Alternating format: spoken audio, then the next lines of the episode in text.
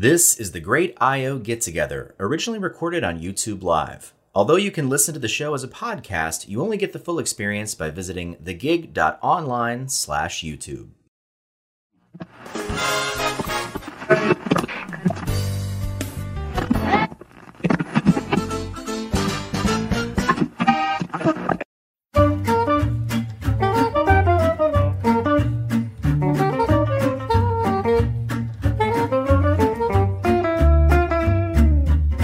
It's time for your viewing pleasure.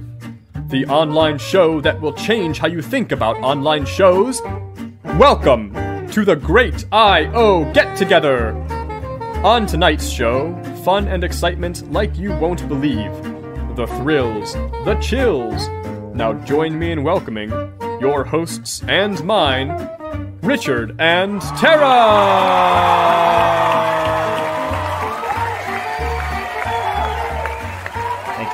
Pete. Welcome, everyone, to the Great I.O. Get Together number seven Getting Schooled in Pictionary by Kurt Kraiger. My name is Richard. This is my co host, Tara. How you doing, Tara? Not too bad. I read my uh, favorite New York Times headline of all time yesterday. Do you want to hear it? Sure. All right, I'm going to read it. When an eel climbs a ramp to eat squid from a clamp, that's a moray. Like a moray eel. I, I, got it. Did you? Do you want me to say it again? I do not. Apparently, they have a second set of jaws, like halfway down their throat, that they use to catch the whatever and like suck it all the way into their mouth. It's anyway. New York Times science writing. They're really up in their game. wow. Well, that's the kind of the kind of hard hitting news people come to our show for. Uh, for exactly. yeah. For anyone that hasn't joined us before and think we'll be talking about eels, uh, these are uh, these uh, these gigs are recorded live, uh, uh, so we can take your questions about eels and other topics live on the show. Um, our live gigs are really also just an excuse for our Discord community. Uh, you can chat with your uh, fellow IOs uh, during the show anytime you want. If you're on there right now, you can go into the uh, on-air area of Discord, so you can chat with us right now if you if you care to. Um, you can find more details about all of that and all the options available at thegig.online. Um, all of our shows, all of our regular shows, we've had some exceptions, um, have two halves. In the first half, we have a little bit of fun, uh, loosely defined. And then in the second half, we get a little bit more serious, all with our guests uh, or guests of the day. Uh, top of today's gig is going to be Pictionary. Uh, that's going to be hosted by Tara. Uh, if you've never played Pictionary before, the idea is that uh, one contestant gets a word or phrase and then they need to draw it uh, and try to get the other people to guess what they're drawing. So our lucky guest uh, for that today uh, is going to be Dr. Kurt Kraiger, professor and chair of the Department of Management, University of Memphis, former SIOP president, winner of many, many distinguished awards, and uh, co-founder of uh, Jobsology. Did I say that right? I did. Yep. Wonderful.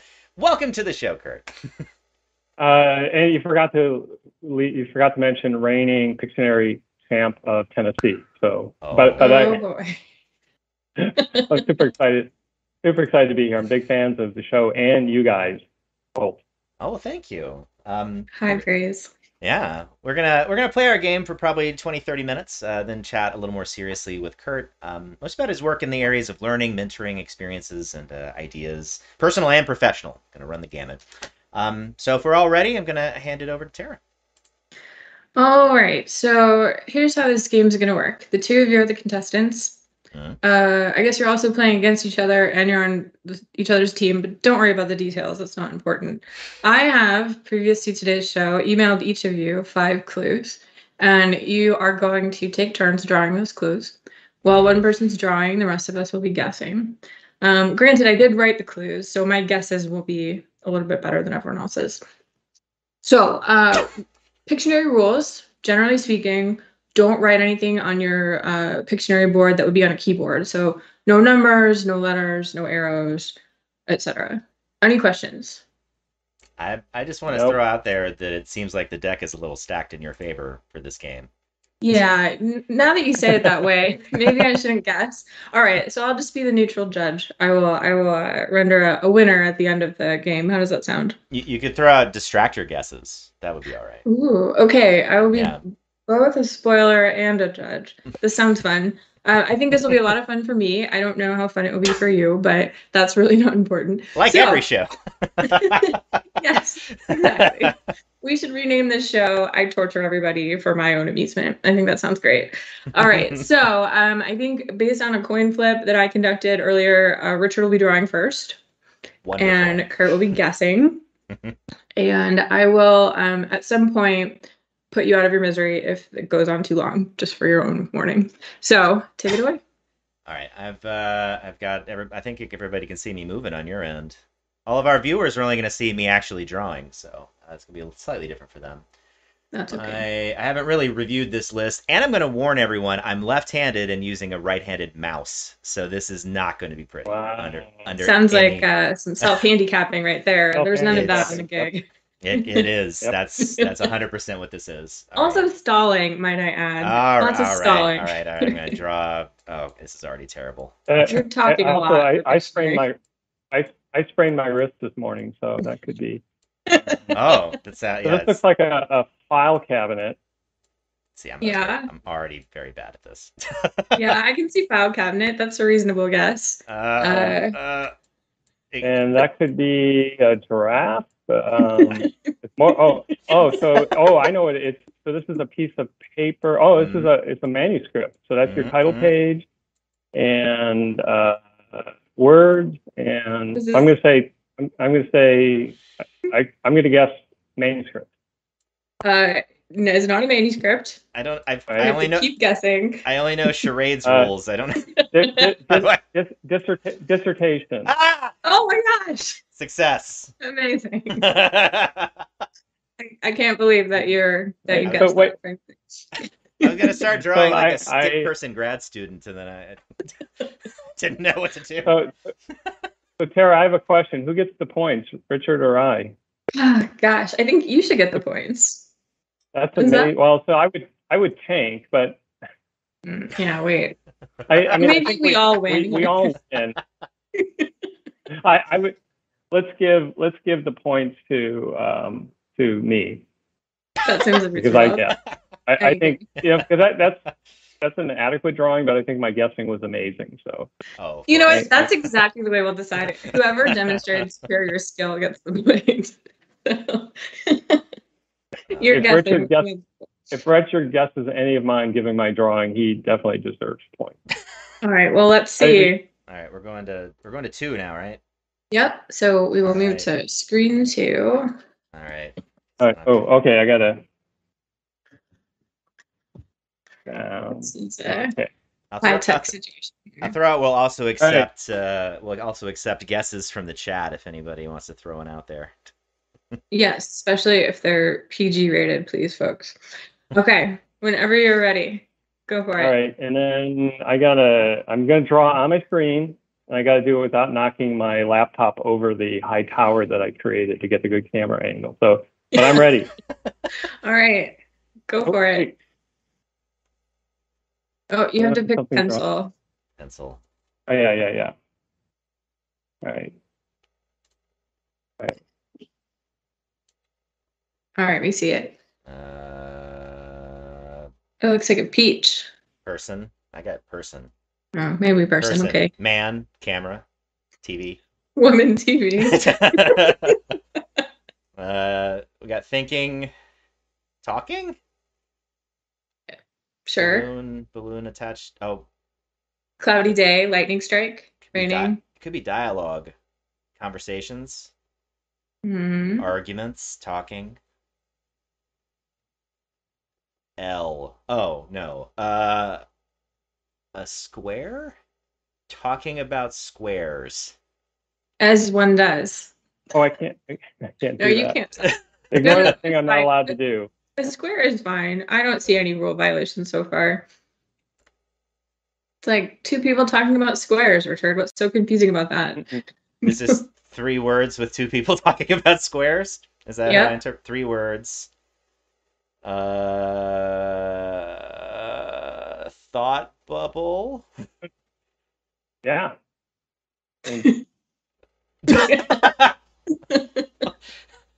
Uh, I'll give you a hint, and then I'm gonna I'm about to give cut up. this off. Um, this is IO themed Pictionary. Okay. So think of an IO concept that might have to do with two people discussing or thinking, thinking perhaps about a thing. Thinking and about overlapping. over, but three words. Mhm. Uh, so Kurt, you could also draw something that is only one of the words. Like if you wanted to pick a word and then put it. Like if you wanted to draw the second I was word. trying to that's I'm think of something that rhymed with any of the words. that It's came pretty up tough. for it. I've got like. There's nothing. Th- I don't know what three words. I've got. There's like. Okay, I'll give you another hint. There's boxes. has There's like theorizing, modeling.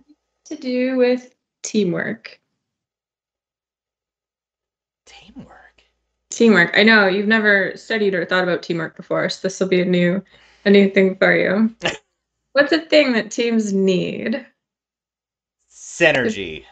No, not synergy. that is the wrong guess. And as you know, it's on the list of prohibited words. That's your first violation.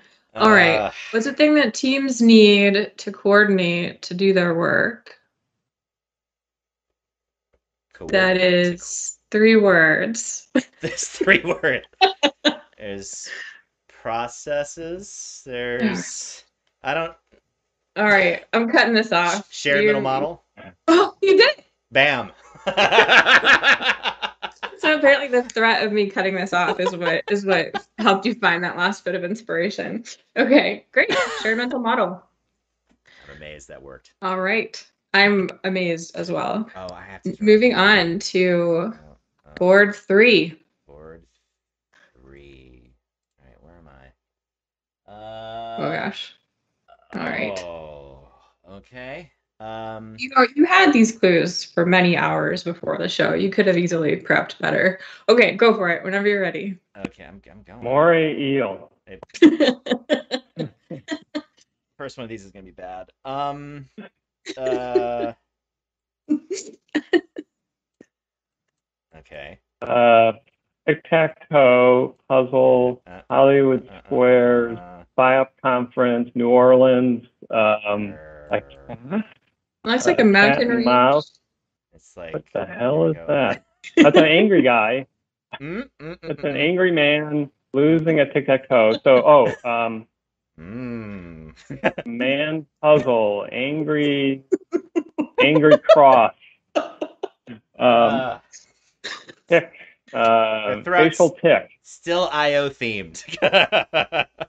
Uh, what would be? It's not personnel selection. It would Richard, be, keep drawing. I, I Draw don't- other things. Other uh Oh. God. Okay. uh, again, audience. the, Uh, the right the right-handed is very bad. Yeah, no, yeah. Those, are, those are people. Those are people watching game show. Um, Oh, you said one of the words. I'll allow it. Game is one of the words. game. There. Game. Uh, there. Game. Oh, um, oh, Mm, wait, so that's um, mm, mm, ga- mm. something serious. Oh, serious game. Ah! Incredible. So, what is a serious game? Besides Pictionary, Pictionary is deadly serious game. But besides that, like, what is that? Yeah, I, I, I wrote about it in the article that we'll be talking in the second half, so I'd really be curious on what Richard thinks about it because I'm not sure I got it right. oh, great. uh, Well- I mean, it's it's you know it's a matter of some disagreement. Uh, a lot of people in the games community would say that all games are serious games, but Mm, because they are serious people with no senses of humor. Is that why? yeah. Well, to imply that like you know, uh, like GTA Five made like uh, one and a half billion dollars, so it seems pretty serious. Like that's the argument. Um, Mm. But but yeah, the way it's used in the literature would be uh, using a game for any purpose other than entertainment. That's the most basic version. But then, and we see the uh, you know in training literature, it has a little bit more specific meaning. Um, Wow. So is Pictionary is IO themed Pictionary a serious game because it is clearly for entertainment purposes? That's yeah. That's a. It's not exactly for entertainment purposes because we're still using it as part of an educational thing. So arguably, yeah, it could be part of it. And, and Yeah. people may people may not find this entertaining either. So, so That's one a quick darn good point. Before, before we leave this, so what about a repurposed game? So um, someone invents like uh, Halo. trying to think of the game, the games my son used, or a shooter game or something like that. And then that it's clearly for entertainment, but then the military says we're going to use this solely for to give people practice hunting and killing. Is that Hmm. or is that just a gray area that we don't have to? Yeah, I, dive I mean, into. Yeah, I mean, so like, uh, so we've, I've tried to write on the issue. This doesn't need to be about me, but I tried to write on the issue of technologies, you know, not being prototypical. Uh, they're not. They're not. The technologies are not constructs. So it's not like a serious game exists, and we're looking at examples of serious, like instantiations of serious games. It's just. It's just a convenient bucket by which to refer to these Mhm. ideas. So I, I don't, frankly, I don't know if it matters all that much uh, what actually falls within the heading or not. I think I would call that a serious game, though, personally. So in conclusion, games don't matter. Got it. Thanks. Okay. I mean, that's what I heard you say. All right, Kurt, are you ready to draw again? Oh, Uh, I am. we're going to four. Okay, whenever you are ready. We're on board four. Board four. Sorry, I forgot the pencil thing. Mm, poster presentation. Job talk. Looks Mm, like capture the flag. that looks like a screen to me. Um, oh, It. Oh God, a screen by a This lake. Is a this is a good drawing. That's a potato. That's obviously a It's a potato. potato. uh, That's. the- It still seems like like a talk or a presentation or a job talk, but that that doesn't help. I need more. Well- I need more than Uh, hand motions. oh, I, I know. This, this, this is supposed to be an ear, Sounds like. right? Right, you're it supposed to sounds say like- sounds like. Oh, this is good. This is you undersold your Pictionary abilities, Kurt. This is a- Sounds like brain. Hmm? Yeah, what sounds like raining? and looks like this. Can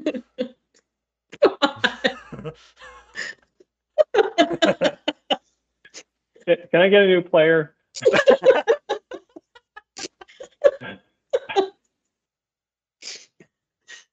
okay, it starts with a T. Training.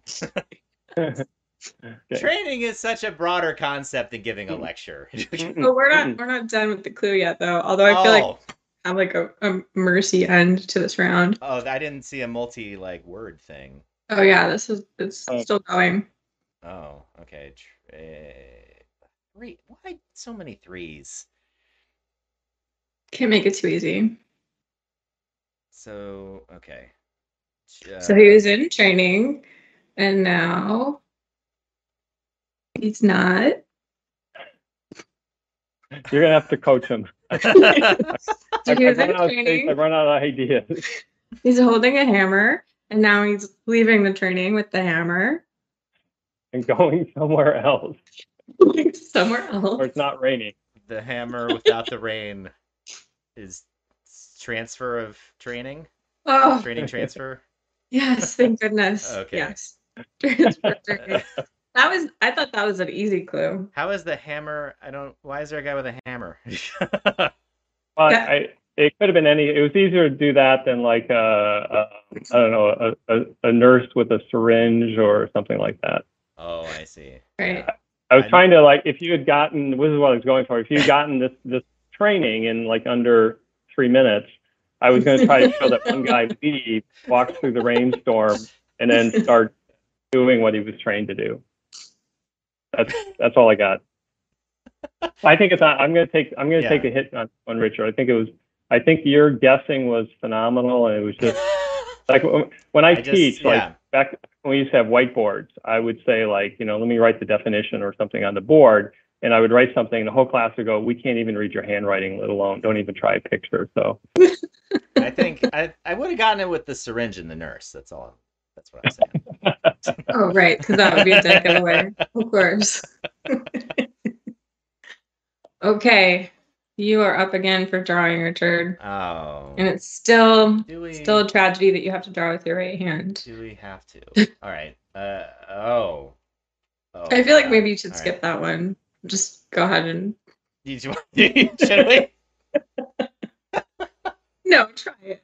Oh, But I'm gonna cut it off after 60 seconds. oh God. All right. All right, go for it. Uh, two words. Oh, here. This is. I have a share, I have a shared mental model that Richard likes to begin with a number of words. So Yeah. That's Great. great observation. I'm here. And, a hat. um, This oh, is That's, that's a hat. yeah, it's a reference to the thing we just talked about. Uh, um, it- it- Oh, it's a nurse with a syringe. it is. Yeah, I didn't draw the syringe though. Doctor. There we go. Syringe. Oh, no. right. it's like uh, very hangman, violent. uh, I don't. Yeah, I don't know what this is anymore. Wait, I'm deleting this. This is inappropriate for this context. All right, just pretend that's a syringe. wow. Okay, All right. it's a syringe. uh, oh God. Um, you've done this on purpose to me. I know for a fact. uh, Syringe uh, container. no, like, there's nothing that rhymes. No, there's really nothing that rhymes with this clue. Uh, there's Uh, really esoteric. is, syringe, is, is syringe the first word? No, there's nothing to do with syringes. I'm not really sure where he was going with that. No. All right. All right, not- 15 more seconds. Okay, I'm All gonna. right. This is gonna be Uh, a very esoteric clue. So Oh, that's is better. A, That's a uh, better that's angle here. network. That's a network. It's It's oh a god. social network. this is why I need to Uh, be able to use my left hand, right? Oh it, no, there's arrows pointing. It's a gang. They're beating up Yeah. that right hand circle. yes, it's, It's a a group. nurse It's a- gang. Syringes are Uh, a of choice. Oh god. Uh, yeah. there's like another step over That's here, right. I guess. It's not gonna All help. right, It doesn't even matter. You're done. Oh, No. I'm cutting this off. You're done. oh, that's a model. yes, It's not is a a model. group. It's a model. It is. it's a specific model, a well-known model that has those parts. Does it have those parts? I mean, maybe not this part. Job this part's a little more esoteric, but that part does. The, could al- the Wait. Landers, Landers and Reddock learning control model. nope. Way more well known than that. All right, last last guess. Last guess. Uh, um, I, I said job characteristics. Um, Oh, you said job. bias. That's Job. half of it. Job is came half of it. Job. Let's pretend I this don't is know the any word. job theories. Job. Um, uh, job. Oh, There we go. jab. I bet you that was jab. No, it's job. Yeah, it's still job. it's definitely Um, job. Oh, Job. jab like a syringe. I get it. Job. Yeah. yeah. Nurse with a syringe is the job. Why would Yeah, totally. I was referencing Uh, no. um, All right, we're done. It's job performance. determinants of job performance. that's a theory. Yeah, I had no idea. I don't know what you're drawing. yeah. Wow. Declarative, It's procedural, that- motivational it- inputs. Minnesota. You you Yeah. could have drawn the state of Minnesota and then like zoomed into where the cities is That's as true. context. See, my first That- thought, my first thought was the Campbell eight component model, and I was like, I don't know how to draw that. So then I went to this. Yeah. The things you have to do. Okay. yeah. Oh boy. Okay, Kurt, I think you can do this one. I think this is gonna be this is gonna be a Yeah, fun one. The, the third one that you gave me. Yep. Jump right in. These are All clearly right. I I think everyone listening is going to get it right away, and Rich is going to struggle with it. Yeah, it sounds Yeah. like- Yeah. We've already established that we need to help him, but that's okay. All right. So um. Yeah, I'm not. I'm not good with pictures or words. Often numbers.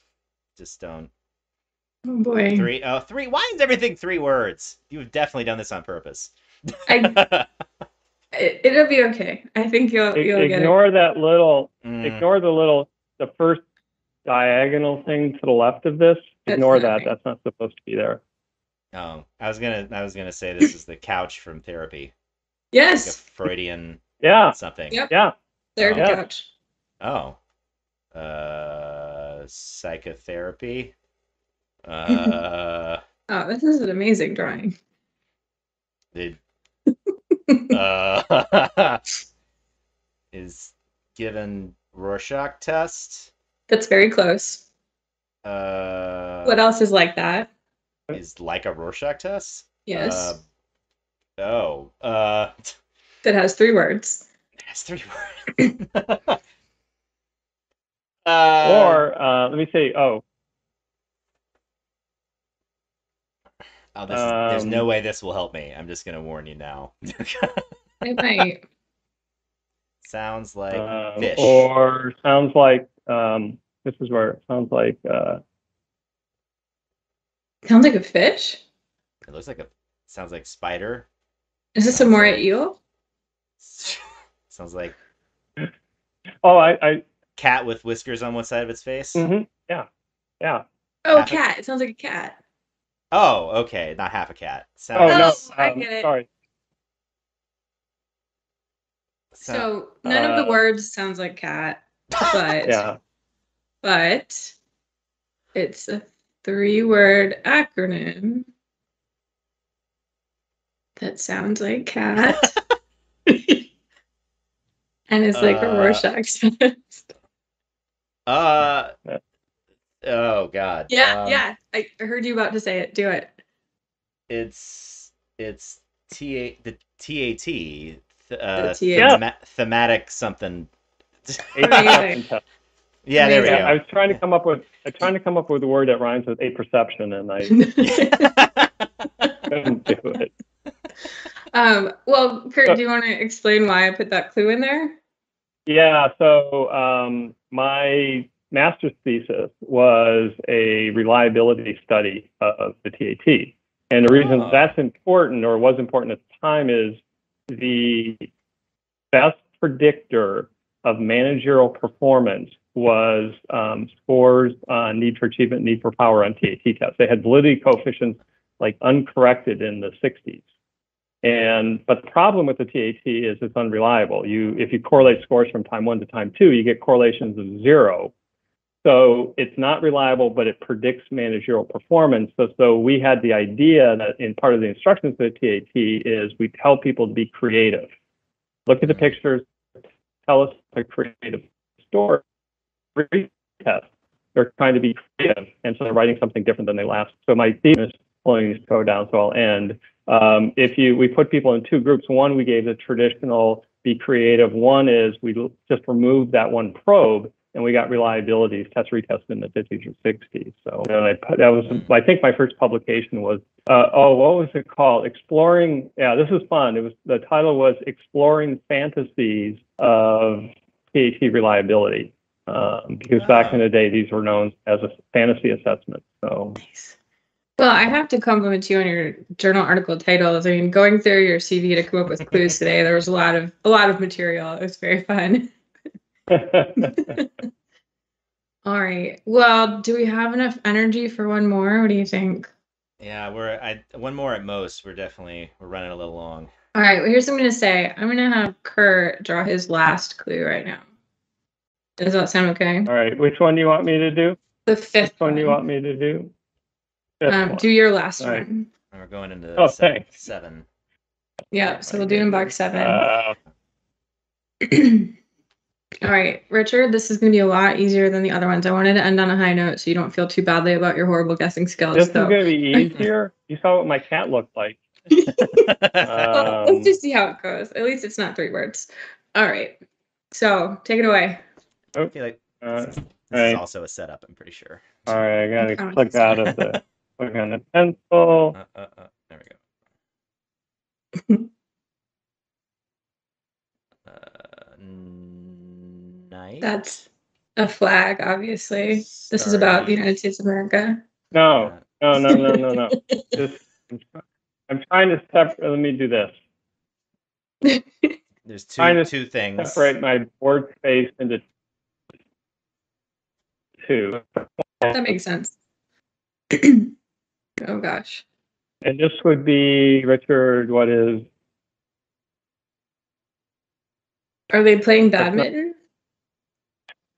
I, I, I I'm trying to get a guess of the thing that I'm con- re- drawing Yeah. over and over again. Uh, uh, Is Richard still on the call? Stars. it's not a trick question. Yeah. Right? Star. There's many stars. Star performer. Star. This, Uh, okay, I got star. uh, yeah, yeah. Okay, I will tell you this is not IO related, Richard. Oh, So well that Um, now I can't even narrow it down. Nope. Stars and stripes. Stars. Starry night. Star. S- Harry star. Star of snowy stars and Oh. snow. not gonna- that's not going to work. Okay, new one, new one. I'm just going to go for it. Uh, all right. All right, we're going down to number eight. Um, this is going to be really bad. Snowman. Oh. Yoda. Yes. Ah!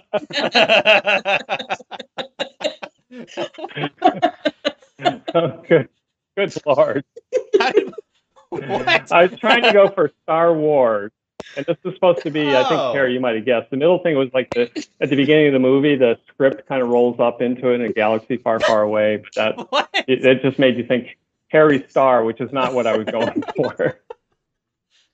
You, you could I have just, definitely saw where you were going with it. but- could have just gone straight to Yoda. It would have been would have been fine. Yeah, in hindsight, But what fun But- would that be? Well, in case you you are might, wondering you why I chose, in case you're wondering why I chose Yoda for the final clue, it's because Yoda is one of history's most famous mentors, as you know. And so we're going to spend the second half of the show today talking about mentors. But first, let's take a five minute break. Oh, I suppose I need to announce a winner. Oh, Um, and I think unequivocally, Kurt won this game. Like, I mean, sounds right. no question in my mind. So, so well done, I- Pictionary champion. I, I, Richard, I always rise to the level of competition, so I couldn't have done it without you. Amazing. All right, well, let's take a break there, and we'll see you in five minutes. Yeah, we're back now. Oh, look at that! Take it We're away. back. well, during the break, we were having a rousing debate about whether tic tac toe is a game, um, and I think we settled on yes, it's a game. Um, and so, for more hard hitting questions like that, stay tuned for our interview.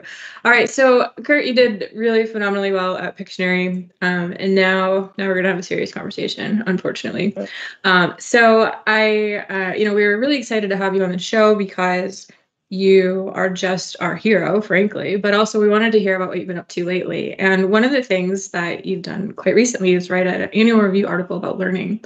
So I was hoping that you could start off by just telling us about that article. Um, what's what are some of the highlights?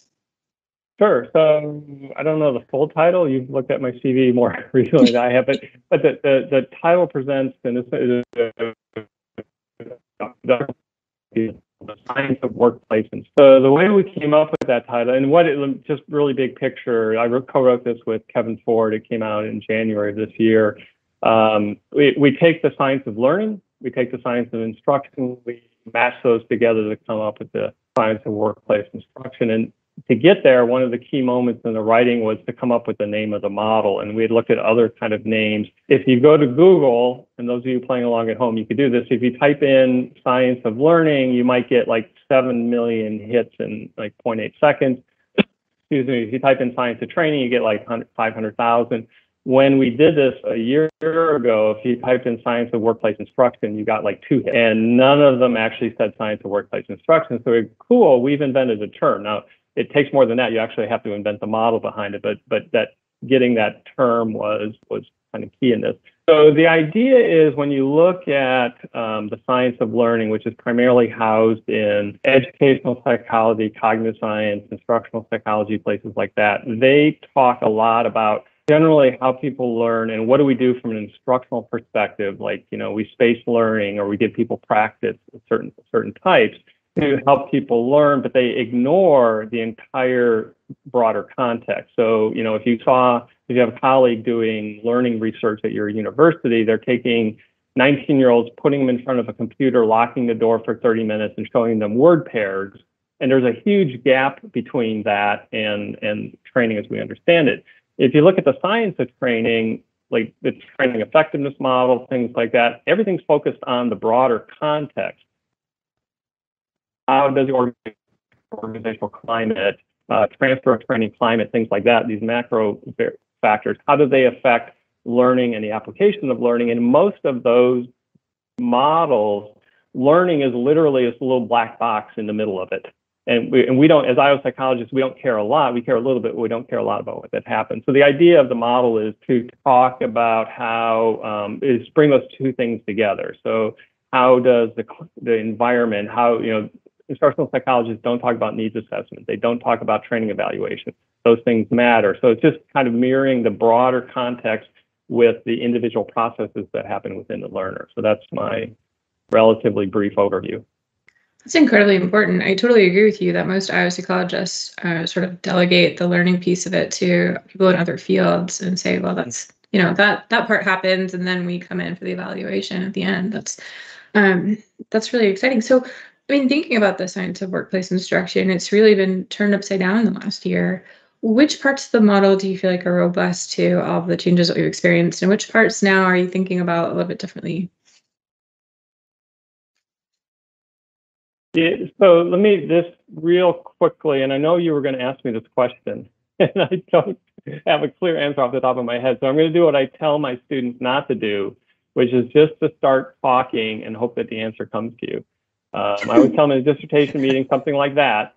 It doesn't hurt to pause, collect your thoughts, and do that. So, but in this case, it didn't help. So, I it, the model, I think the model is robust enough that in terms of what we see. Um, the I don't think anything has changed in the model, but if, if anything, it's kind of what we've seen with you know the prevalence of uh, learning from home, remote learning, things like that. I think it just increases the importance of understanding context and how it affects um, how it affects learning during training. One of the, the debate, and you guys have seen this in the literature, one of the debates we have for 20 or 30 years is like, for example, aptitude by treatment interactions. Do we need to uh, do we need to uh, modify training based on the aptitudes or individual differences or learning styles of learners? Do we need to do something different online versus face to face? And the answer to all of those is always no, that good instructional design trumps everything. So if you are a good trainer, you're a good designer, then you can deliver train good training, effective training, whether it's remote, face to face, or or whatever. So I think a lot of organizations realized that they didn't have good instructional design processes in place because they just rolled. their, It was just like those of us who teach in universities that you know last year we had like a week to modify all of our courses and if all we did was put our powerpoints up students didn't like that and we didn't like it much either so it it, it calls out the importance of knowing what people need uh, teach a skill? What's the best way to reinforce knowledge? Those kind of fundamental questions. Uh, it's really a basic model, but it's a basic model that's packaged in a way that people really haven't talked about before. Yeah, I think that's a really important point. You know, I, this is almost a cliche at this point to say, but the pandemic didn't create new problems so much as make us aware of problems that already existed. And like you said, yeah. bad instruction is bad instruction. Um, one of the problems that it has made us all aware of is, is kind of who has access to learning and who has access to training. And I know that's um, something that you've been thinking about too, just how to get people um, into those experiences and and starting that learning journey to be a little corny.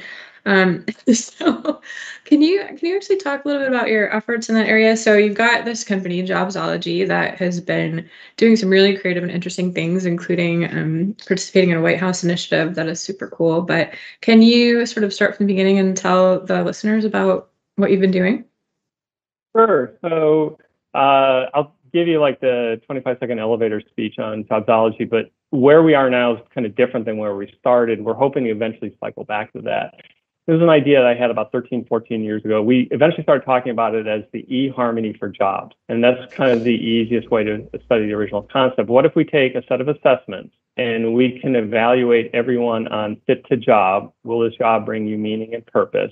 And then using those same attributes of people, we help corporations go into that database and find people who would be happy doing the work. So if you think about what we do in IO psychology, we are doing pre-hiring selection almost fully on the basis of abilities or their handshake during an interview or something like that. But we've really never measured fit in terms of things that are measurable from the applicant side. So that was the idea to kind of create this platform solution where people go into it to learn, I would be happy being a landscape architect, or I would be happy being a psychology professor. And then using having corporations say, oh, these would be the people who would be the happiest, not the highest performers, but the happiest doing the work that I did, that everyone would win. Where we are right now is we're primarily a software development company that provides career development platforms to universities. So we're solving problems like, you know, helping students pick majors, student retention within universities. You guys see this.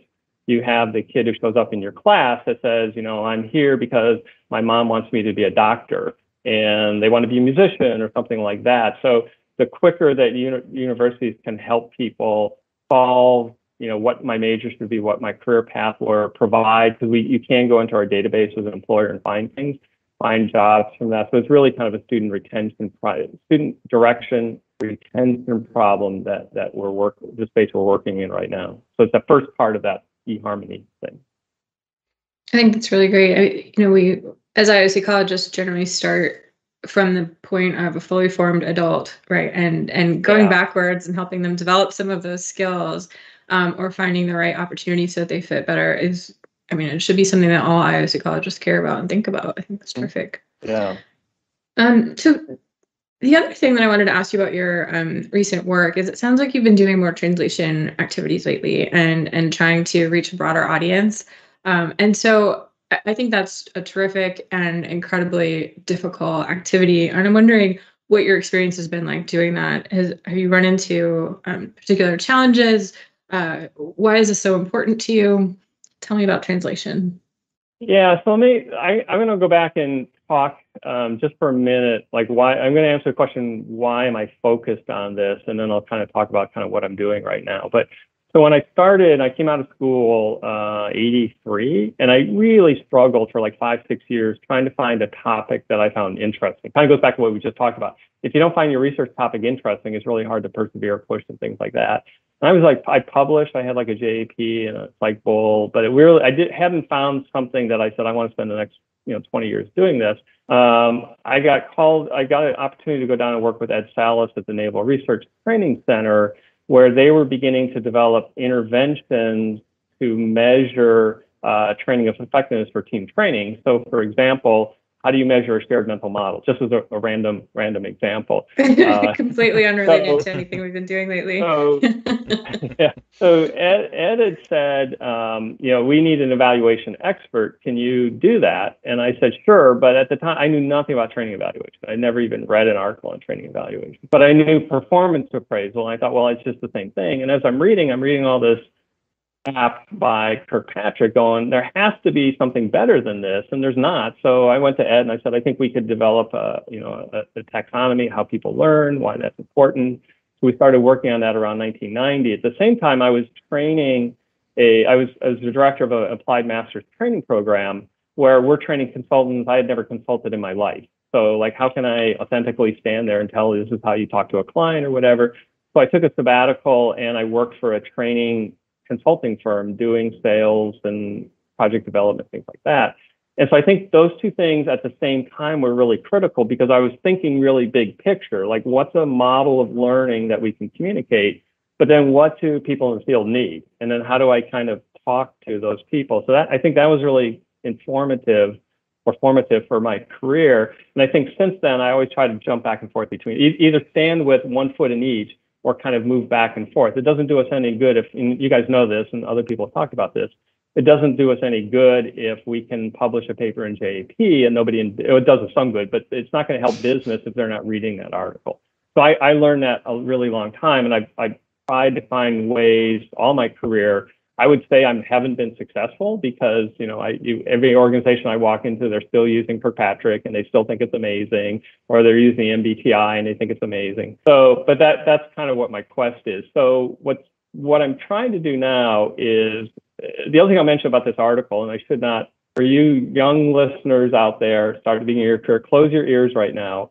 Um, we Kevin and I had written a uh, prospectus for the annual review paper, and we worked on it for a little bit. Kevin kept saying, "I don't want to write a review article like this is what everyone's done. Let's do something that's innovative, creative, that's fun to do." And we just I kept resisting that. And in February of early February of 2020, in the middle of the pandemic, I go, I have a good idea. Let's create the science of workplace instruction and talk to that.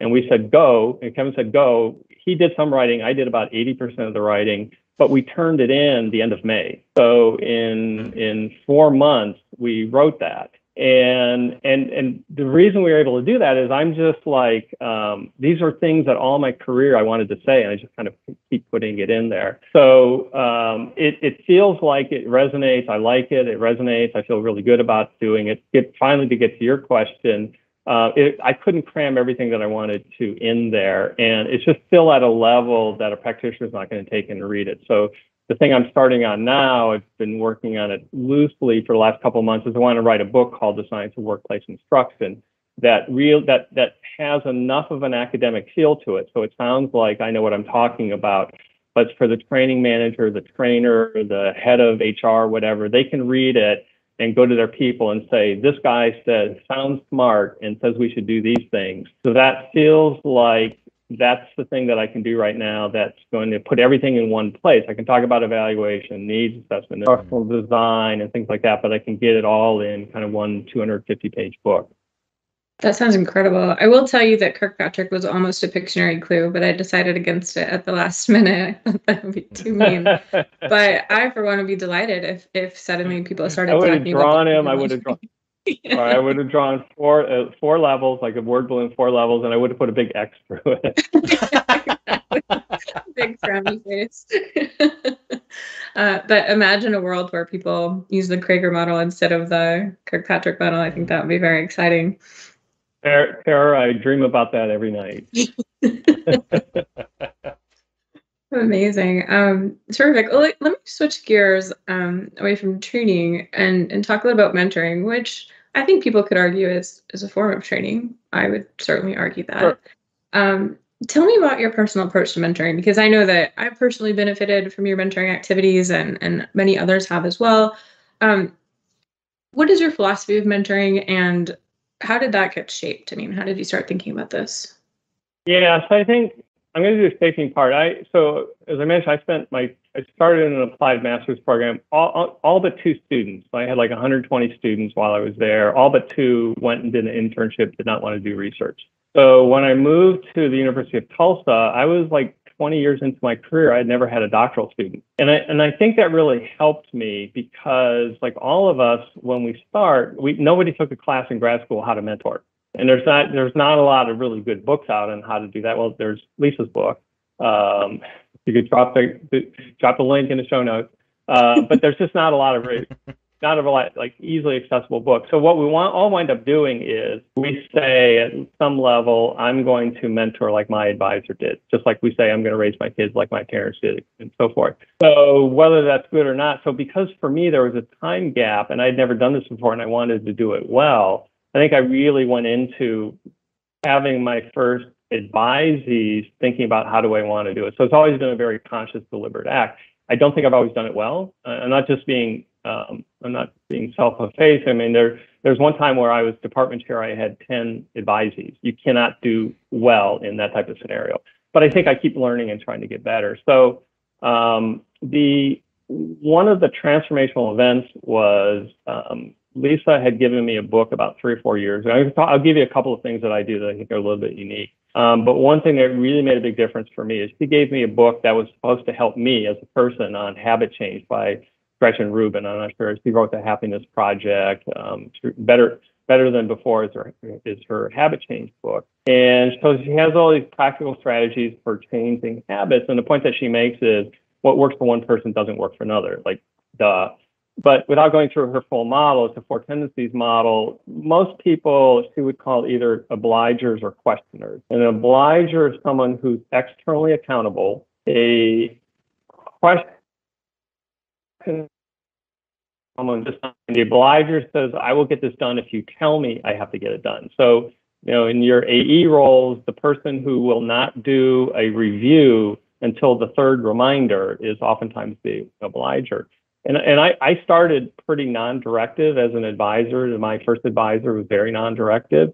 And so I would think like if they don't want to work on their thesis or their draft or something like that, I'm not going to make them do it. They in the end they have to do the work.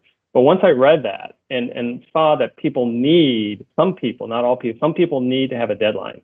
So to say to them, I have a busy week next week. If you can get this paper to me on Friday, I'll read it on Saturday. I'll read it over the next couple days, get back to you. But if you don't get it back to me, I have actually that message worked really well. If you, with the obliger, you just say your deadline is this, and they'll do it because they, you're the advisor. The questioner, if you say to the questioner, I will be busy or I'll be out of town next week. If you don't get it to me by Friday, it's going to be like three weeks before I get it back to you. You've told them why they have to do something and then they internally commit to it. So really just kind of understanding, do people have to set their own deadlines?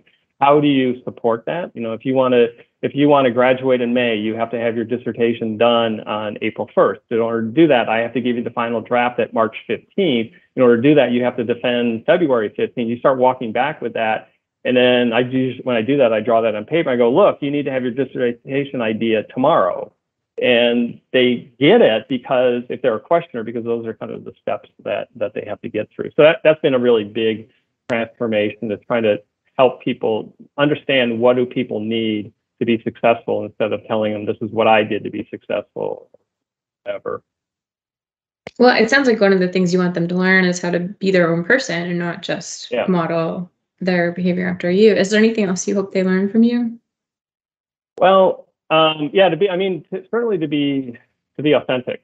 Um, I'm I'm real comfortable, you know, realizing that I make a lot of mistakes and I do stupid things. And um, I used to always, I don't think this is good mentoring strategy, but it works for me. I when I have like multiple graduate students, I would always tell them, and I have to remind them two or three times before they understand this. When you come into me, like we have a meeting scheduled for Tuesday, when you come in with me, don't start by telling me what you just accomplished.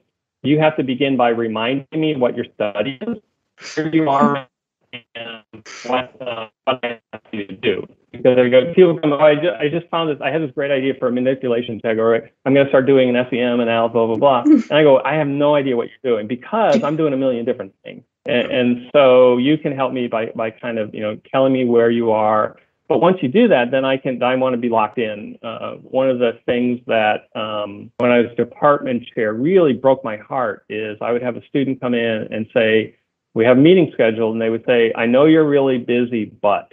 And every time someone said that, it just broke my heart because I want them to know that that 30 minutes or hour I'm spending with, that's the most important thing. And oftentimes it was it, it, it was not only the most important, but the most enjoyable thing. And so, you know, I want them to know that I'm really invested in them, that I really believe in them, uh, I support them, I'm interested in their well-being, um, but that they're really effective. You know, that you know, I you know I constantly tell my students, other students, you know, you're in graduate school. That you know that puts you in the top three percent, four percent of the population in intelligence um, you're really bright and capable, and you just need to, you know, you, you, you have, we have to polish you, right? We have to kind of allow you to, you know, speak with confidence and, and communicate effectively.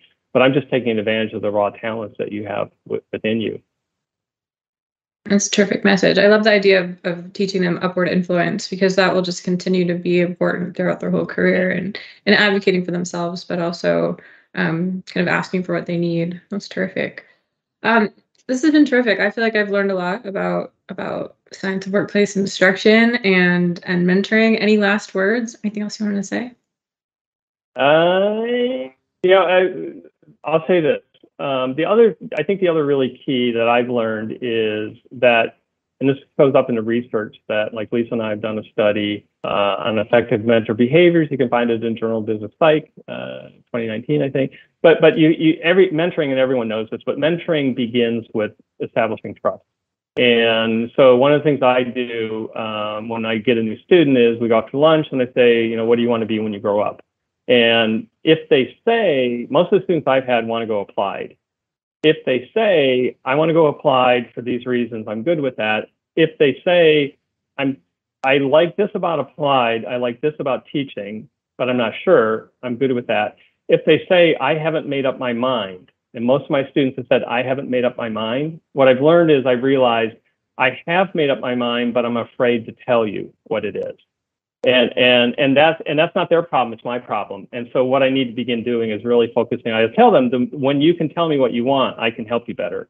But i don't ask them right again right away i really focus on the next four weeks ten weeks semester whatever to build trust so they know that they can tell me things that that it'll be okay for them that i'm a better help for them but that i don't know what i want to be is is code for I'm, i know but i'm not going to tell you so, oh gosh i guess that means I have to decide what I want to be when I grow up. That's a lot of stress.